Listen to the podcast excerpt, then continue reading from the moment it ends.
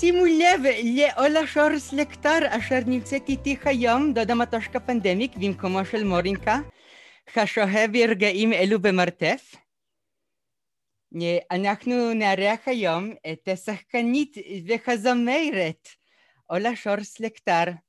מה שלומך? בסדר גמור, אני שמחה להיות פה איתך, איזה מרגש. איזה כיף. איך, איך עוברים עלייך ימי הקורונה? אמ, אמ, אין תשובה טובה נראה לי. יושבת בבית לבד. לא, לא לבד. לא, לא, לא לבד, עם משפחתך. עם המשפחה שלי. בין הסגרים יצא לי לעבוד קצת, גם עכשיו טיפה יש דברים, עוד פעם, קצת הפקות, קצת... אבל יש עוד מעט פסטיבל אה, שישודר בזום שאני משתתפת בו, יש ככה, אבל מאוד מאוד מינורי מה שקורה, בעיקר לא קורה, לעומת הזמנים שקודם. אמ, אבל את ידעת גם תקופות קשות, את אה, עבדת בניקיון בתים, כתבת ירקות, אמ, את חלבת פרות, וזה כאשר עוד עלית לארץ, עוד לפני נכון. שמדברים על ילדותך במולדובה. נכון, נכון. הייתה יותר איומה? זה היה מאוד מזמן. האמת היא שאני לא ממש אה, גדלתי בקישינב, אה, אבא שלי הוא במאי תיאטרון והוא מורה, והם שניהם, שני ההורים שלי הם ילידי קישינב, אבל כשהם היו צעירים ויפים ואחותי הגדולה הייתה ממש קטנה, הם אה, קיפלו את עצמם ונסעו לרוסיה לוולדיבוסטוק, שזה ממש זה מזרחה, זה ממש אה, מהצד השני של, אה, של סין. זה ממש קרוב לצפון קוריאה. נכון, ואז, כי שם לאבא שלי הציעו, הם, אה, הציעו עבודה בתיאטרון, להיות במאי, בזה, ואז הם פשוט עזבו, והם חיו שם, ואז הם נסעו לעוד עיר שם בקרבת מקום, ואחר כך הם הגיעו לפסקוף, שזה גם ברוסיה, שזה עיר מעל סן פטרסבורג, שם אני נולדתי. אז גרתי ברוסיה, אחר כך גרנו באוקראינה, שנתיים וחצי, כן, אבא שלי קיבל הצעה לעשות משהו באוקראינה ואז עברנו לשם, ואז אחרי שנתיים וחצי עברנו למולדובה, לקישנר, ושם גרתי חמש שנים, ואז עליתי לארץ. אז אני יכולה להגיד ש... שאין לי נגיד, אה, אני לא יכולה לקרוא לקישניב משהו שאני מתגעגעת אליו ספציפית. דווקא, אגב, הילדות שלי בפסקוף, ששם עזבתי בגיל חמש וחצי, אני ממש זוכרת, אני זוכרת גם את קישרים, אבל אני זוכרת, זאת חוויית ילדות מאוד מאוד טובה, עם, עם, עם, עם חברים נורא קרובים של, של המשפחה שלי, שהיו להם ילדים בגילאים שלנו, והיינו ממש כמו, אמ, זהו, כזה. אה. איזה תשובה זאת הייתה? וחזרת לקישינב מאז שעזבת? לא. אין שום צורך ואין שום סיבה. הכל עזוב, חרוס, חרב.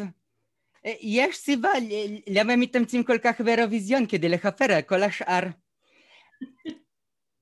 ובישראל, אני מבינה שאביך, זה מאוד, מאוד מפתיע אותי, אני כשאני הגעתי לוולדיבוסטוק זה כשלקחו אותי בקרונית בקר קשורה בידיים ורגליים, הוא עשה את זה בהתנדבות, אבל מה עשיתם בעמק יזרעאל? אז כן, אנחנו כשעלינו לארץ הגענו, ל, אמ, הגענו לצפון ונחתנו אחרי חצי שנה במושב היוגב שקלט אה, כמה, כמה עשרות קרוונים, הם פיזרו אותם ככה ברחבי המושב כי הם לא רצו לעשות מזה, אמ, כי הם לא רצו לעשות אה, אמ, מקבץ אלא שזה, שזה יהיה מעורב. לפזר את האוכלוסייה. אז הגענו לשם ואז בעצם אה, כך הגענו לעמק יזרעאל. הסיפור של להגיע לצפון זה היה בגלל שלאימא שלי היה דוד בחיפה והוא שכח להשכיר לנו דירה. באנו באמצע, באמצע מלחמת המפרץ. הגענו בשתיים בלילה לדירה של הדוד אה, שעלה ב-48 מרומניה אה, אח של סבתא שלי והיינו בהתכתבות איתו והוא אמר רק תבואו אליי, באנו אליו והסתבר שהיה לו אמ, אה, מחלת השכחה, הוא לא, הוא לא זכר שאנחנו נבוא. זה היה אמצע המלחמה, דפקנו באחת וחצי בלילה, עכשיו הייתה התכתבות, מתי ואיך וזה, ואז הוא כזה פתח עם כזה, עם uh, שרשרת, ואשתו uh, לא נתנה לנו להיכנס, uh, רק להורים, ואז היא אמרה שילכו למרכז קליטה. והוא יצא החוצה והוא אמר, טוב, תלכו למרכז קליטה, היה אחת וחצי בלילה. תפסנו מונית, ו... ושכר, המונית הביאה אותנו לאיזה מלון מזעזע כזה נטוש הרוס באדר, בשכונת אדר, ואז זהו, קמנו בבוקר וההורים הלכו לחפש דירה והם מצאו דירה בגבעת המורה מעל עפולה, שזה גם הזוי, היינו בחיפה, מצאו דירה ב... אף אחד לא ידע כלום, לא הכירו כלום, ואז ככה נחתנו שם, למדנו באולפן, ואחרי זה הגענו למושב היהודי.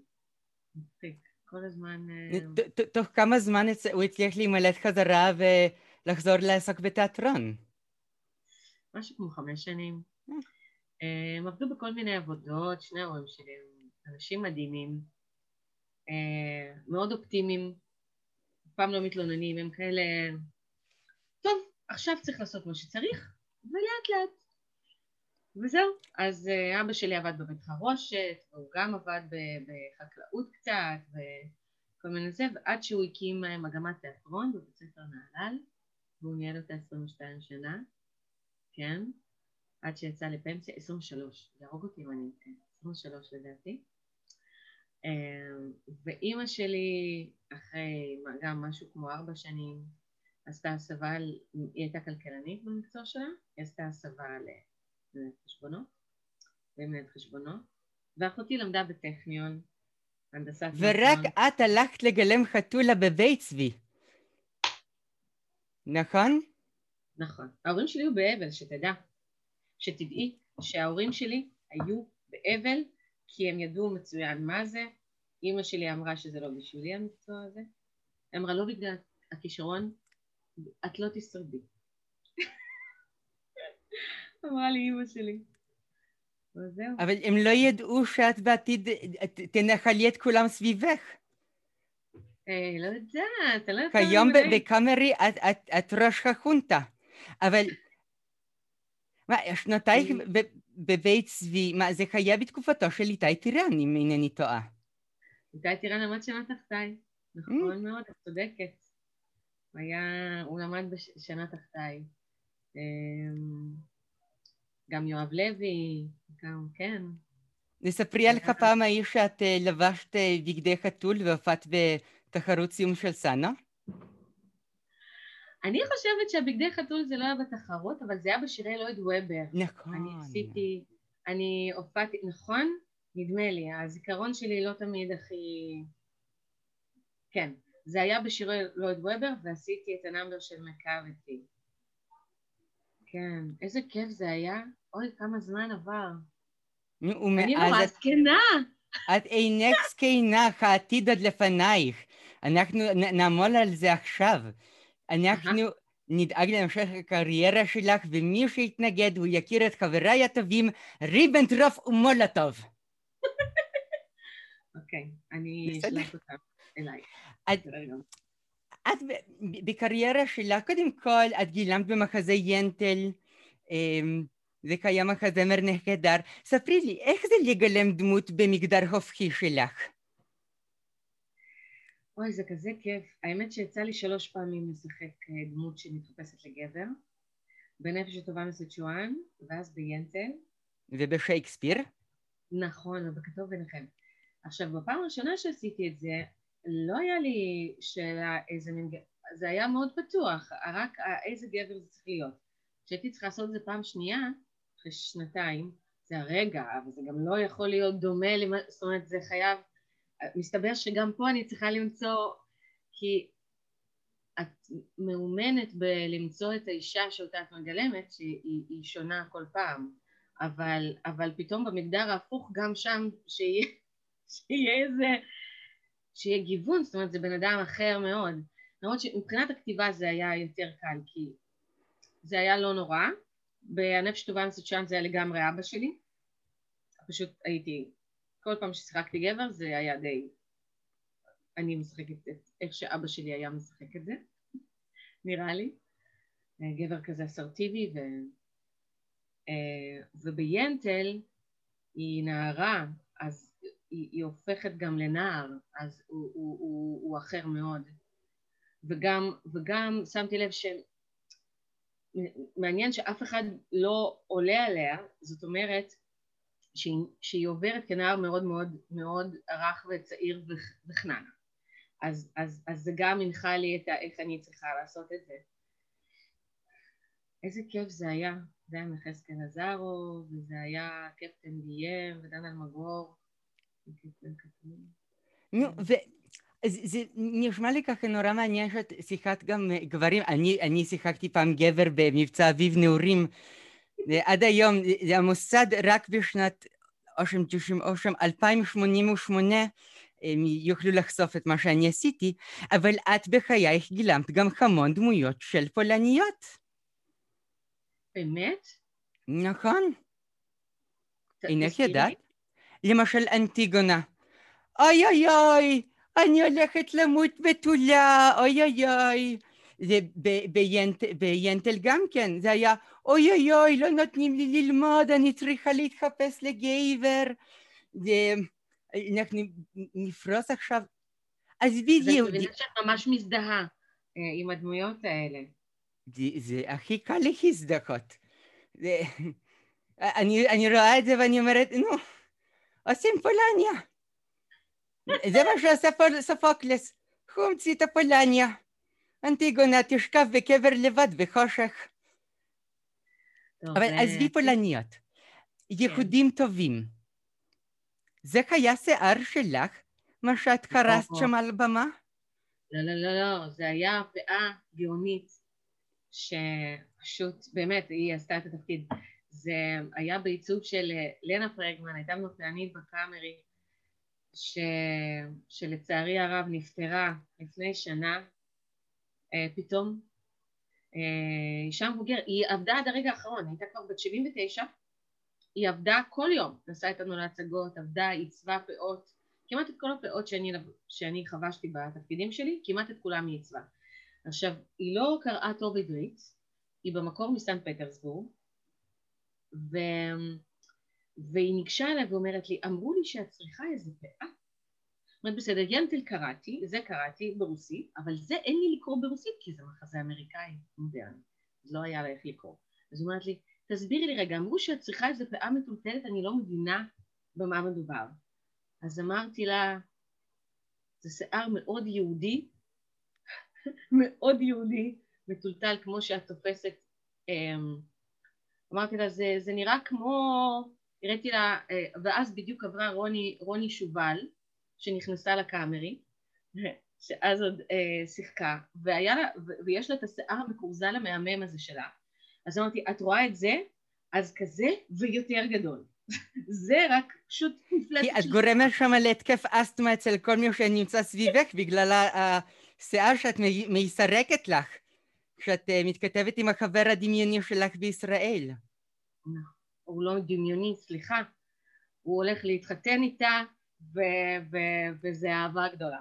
שמענו על הפרינסס, אה, איך קוראים לך בקוטמייל שלך, אבל כשאני אני, אני חשבתי על העניין הזה של פאות ושל אה, דמויות, ומכיוון שעכשיו שערך יפה ושופע, אך הייתה תקופה ארוכה שבה שערך היה, את קצת נראית כמו, כמו טיקי דיין הקטנה, רק כשלא שיחקת איתה אז בעיר הנפט. כן, נכון. מה, זה היה נורא שיקי. איך שחקנית יכולה ללכת ללא שיער? כשעשיתי קרחת, עשיתי קרחת בשביל סרט. עשיתי תחת בשביל אה, העולם מצחיק של שמי זרחין, ששם גילמתי דמות חולת סרטן, ועשיתי בשביל התפקיד הזה גלח, והאמת שעל הסט הם גם דיווחו לי את זה על עסקים ממש, ועיכבו את זה כדי שזה ייראה מאוד uh, אותנטי. זה היה אדיר uh, להיות בלי שיער. האמת שזאת הייתה הפעם השנייה בחיים שלי. פעם ראשונה הייתה מיד אחרי צבא עשיתי קרחת. הייתי נורא נורא ביישנית. אה, לפני. הייתי מאוד מאוד ביישנית ותמיד הלכתי עם השיער ככה. בנעורים שלי לא ראו אותי, ראו קצה, את הקצה של האף, גם בצבא. ילדה גותית רוסיה, מה זה... אני מסתכלת עלייך, אני רואה את האלבום של נייטוויש. כן, בדיוק. אז אה, הייתי מאוד מאוד, כן, זה, זה, זה היה מיקס אה, מאוד קשוח של, אה, של עלייה ונעורים ביחד, גם גיל התבגרות וגם עלייה זה היה, זה היה מיקס מאוד, כן, קיצוני, אני הייתי מאוד מאוד ביישנית ואז הבנתי שאני רוצה במה. ואם אני רוצה נורא להיות על הבמה אני צריכה לצאת החוצה אז פשוט אחרי הצבא עשיתי קרחת. ואז הייתי עם קרחת איזה שנה וחצי, שנתיים. אז זה עוד היה מגניב כזה, שיני בקונורשיק, עוד היה את ה- nothing compares to זה עוד היה ב... ומיד הלכת לבית צבי לאודישנים או שחיכית שיצמח לך שיער קודם? באתי לאודישנים עם אה, קרחת. אה. הייתי עם קרחת ובאתי עם אה, פאה ועשיתי באודישן את המונולוג מהזמרת הקרחת והורדתי את הפאה באמצע. עשיתי כזה, אני מדברת עכשיו, נכנסתי עם פאה שהיא ממש נראית טבעי ואז שיחקתי, שיחקתי, ואז פתאום עשיתי, לא, לא, לא, אמרתי, טוב, מחזה אבסורד, זה יכול להיות כל דבר. כן. ואז בשביל הסרט עשיתי, כן, לפני קברט עשיתי קרחת בעצם. אה, ובקברט כבר היה לך שיער קצר. היה לי, התחלתי חזרות ככה עם קצוץ, ואז זה ארך תוך כדי, ההצגה רצה ארבע שנים, אז אה, עברתי שם הרבה גלגולים עם השיער, הוא היה כל מיני תספורות קצרות. זה נורא מעניין מה שאת מספרת. אם אני ארשה אנקדוטה קטנה ממורין כאשר כלוא במרתף, כאשר הוא ניסה להתקבל ליורם לייבנשטיין לפני כמה וכמה שנים, הוא גזר לעצמו את השיער תוך כדי אודישן. לקח משהו של שמואל הספרי, של אני לא מתגייס, ואז הוא אומר אני כן מתגייס, ותוך כדי גזר לעצמו את השיער. לא התקבל. מהשוק ש, של הגזירת שיער? אני כנראה שהוא לא היה כל כך שחקן אה, מוכשר כפי שאמרו כל מי שבחן אותו אי פעם. ואדישן אנחנו ולא נדבר על זה, הוא המשיך עם דרכיו האחרות, נתרגם שירים עם מחזות זיימר, אמ, הציע לך כמה דברים, נתן קצת לדודה. נכון. ספרי לי קצת... דברים נהדרים, תרגומים מדהימים. תודה רבה. ממש ממש ממש יפים. ספרי לי, מה, מה היית הכי רוצה לגלם כעת בתיאטרון כאשר אני אחשוף את הניסיוב לקורונה? אין לי תפקיד חלום.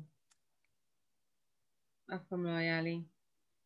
אני, אני רוצה את הדבר המעניין הבא עם אנשים. תגיד לי עם מי. לפעמים אתה יכול להיכנס להרפתקה של משהו שנראה על פניו בכלל לא,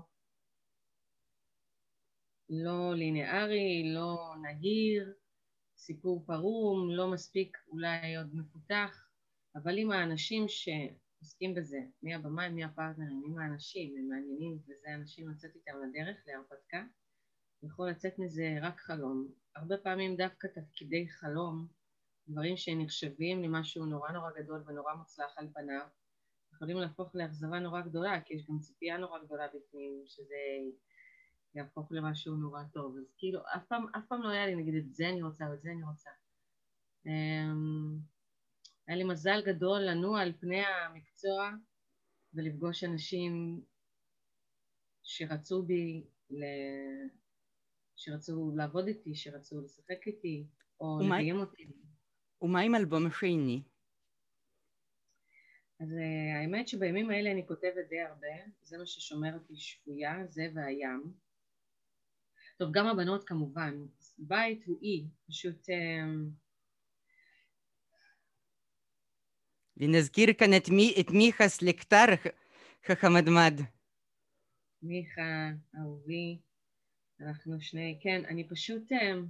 פשוט כל מה שקורה כרגע, כל מה שיוצא לי לכתוב הוא, הוא, הוא די דיכאוני. כל מה שיוצא כרגע, אז אני, אני מחכה אה, אה, למשהו... אני כותבת, למדתי לנגן על יוקללי בקורונה, אני מנגנת פסנתר וגיטרה, אבל כזה לא, לא הרבה, נגיד אף פעם לא בהופעות. אני יודעת לנגן, אבל כזה רק עם עצמי בבית, כשאני מנחינה, כשאני מתאמנת על משהו, אבל, אה, אבל פתאום ב, בסגר הראשון שהייתי ממש, בסגר הראשון הייתי ממש בדאון, אה, ואז פתאום אמרתי, רגע, בפינה של החדר של בנות היה יוקללי, שקניתי להם כשהן היו קטנות בתור גיטרה קטנה. אמרתי, רק שנייה. לקחתי אותו, מצאתי ביוטיוב איך אה, מכוונים, וזהו, ויש לו צליל נורא, נורא אופטימי. זה ממש, זה היה לי תענוג. אז אה, מיכה קורא לי הגברת עם בללייקה. אני מתהלכת בחדר, אני הולכת בבית ונגנת כל מיני שירים של ביטלס, שירי, אה, כל מה שבא לי. כל פעם לומדת איזה זה, קטן ו... לא, אין לך איזה פילית קירקורוב על הפוגצ'ובה ברפרטואר? לא. על הפוגצ'יחה ככה על יוקללי זה יכול להיות נפלא. אני מצפה שאת תוציא איזה אלבום או שניים נוספים, ואז אנחנו נוכל לכתוב מחזמר לפי השירים של אולה שור סלקטר, ונציע לגלעד, ניקח אותו סקימחי, וככה אנחנו נעלה בקאמרי. וואו, איזה, איזה תוכנית, תוכנית לעניין. תן לי, כן, drive. אני כותבת כל הזמן. אני מקווה ש... אולי, אולי נקליט עוד מעט. אולי אני לא אחכה בעצם לזה שיהיה הרבה. נקליט פרה פרה כזה, שיר שיר, כי כבר יש. אם יש לך אפשרות להוסיף פרות בתור זמרות רקע, להכניס פרה פרה לאולפן, כל אחת פרה בס, פרה סופרן, יצא לך שילוב נחדר. אולה. מה את? משגעת. תודה רבה לך. תודה רבה על שיחה. את אה, הוצאת אותי מאוד אופטימית. מי ייתן וכל הסיוט הזה יהיה בקרוב מאחורינו. הלוואי אמן. תודה. תודה לך.